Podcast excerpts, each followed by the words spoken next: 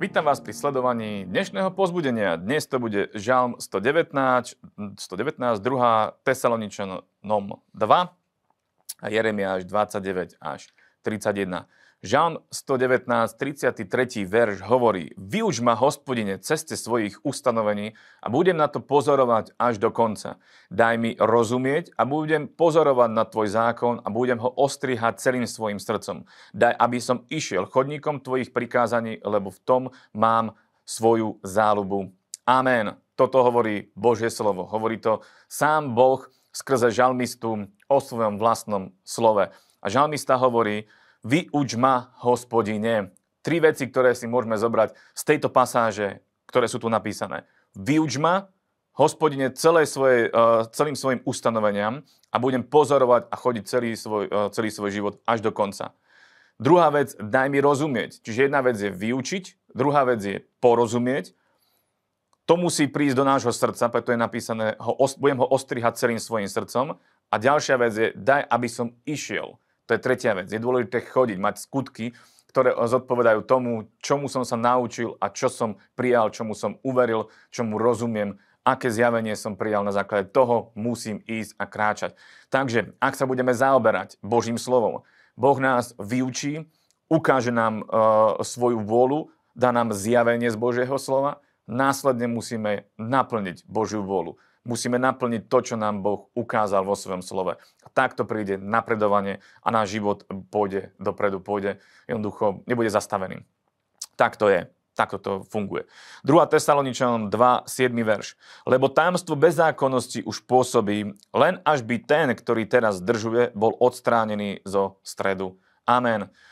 Môžeme si všimnúť dnes v spoločnosti, že je kadejaká situácia. A môžeme z toho vyčítať, že pánov príchod je veľmi blízko. Kedy? Nevieme. Ale tie signály prichádzajú, že sa nám už pripravuje ten príchod. Môžeme, možno to bude za 10 rokov, možno to bude za 20, možno to bude za 100, možno to bude zajtra. Pripravení máme byť vždy, ale žiť tak, ako keby ten príchod nemal prísť nikdy.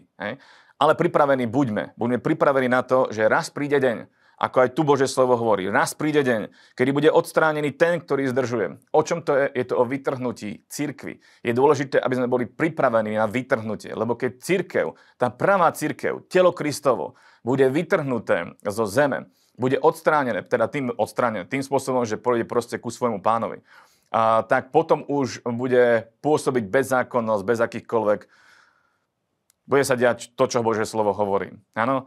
Ale my máme ísť tým prvým spojom. Nepôjdeme, ak budeme žiť hriechu, nepôjdeme, ak budeme žiť e, v neprávosti. Takže je dôležité, aby sme žili dobrý, spravodlivý život počas celého svojho života. Nie očakávať, že teraz, čo ak to príde dnes. Vždy, každý jeden deň, počas celého svojho života musím mať čistý štít pred Bohom aj pred ľuďmi. Byť dôveryhodnou osobnosťou aby nikto nemohol napadnúť na život, že by sme boli žili v hriechu, v skrytých hriechoch a podobných veciach. Žijeme čistý, spravodlivý život pred Bohom, pretože Boh vidí každý jeden nás, náš úmysel. Boh vidí všetko, čokoľvek robíme. Takže buďme pripravení na ten deň, kedy Pán nás povolá a kedy Pán nás zoberie k sebe. To je veľmi dôležité, byť pripravený. Ale žiť samozrejme tak, ako keby to malo prísť aj o 100 rokov. Áno. Ideme ďalej. Jeremiáš 29, 31. 31, 31. kapitola, 3. verš hovorí Zďaleka sa mi ukázal hospodin a povedal Milujem ťa väčšnou láskou, preto ti ústavične činím milosť. A tu by som to mohol spojiť aj s tým, čo som predchá, predtým hovoril eh, v tej pasáži v Tesaloničanom, lebo tu je napísané Zďaleka sa mi ukázal hospodin a povedal Milujem ťa väčšnou láskou. Ak niekoho milujete, ak ho skutočne milujete, tak uh, viete učiniť jednu vec, viete učiniť, mu, a učiniť to, že mu dáte milosť. Ak aj nejakým spôsobom sa prehreší voči vám, ak aj niečo zlé povie, urobí, spraví, viete mu dať milosť, pretože ho milujete. A Boh nám tu hovorí, že zďaleka sa mi ukázal hospodin a milujem ťa väčšnou láskou, preto ti ústavične činím milosť. Milosť nie je zaslúžená. Milosť je milosť. To znamená, že keď niekto nám dá milosť, to znamená, že to je jeho rozhodnutie, jeho dobrá vôľa na základe lásky učinil milosť a uh, tým pádom nepríde ako keby taký ten následok toho zlého, čo sme urobili. Preto vážme si to, že Boh nás miluje a to, že nás miluje a že nám činí milosť, nám nedáva ako keby voľné pole k tomu, že alebo teda môžeme robiť čokoľvek, že môžeme žiť akokoľvek. To tak nie je. Máme žiť dobrý, spravodlivý život, ale pamätajme, že ak aj človek sa pošmikne, Bože slovo hovorí, že nás Boh miluje. Môžeme k nemu prísť, môžeme ku nemu volať, môžeme činiť pokánie, môžeme ho prosiť o odpustenie a on voči nám prejaví svoju milosť, pretože nás miluje na základe lásky, prejaví svoju milosť. Ale nemôžeme s tým pohrdať.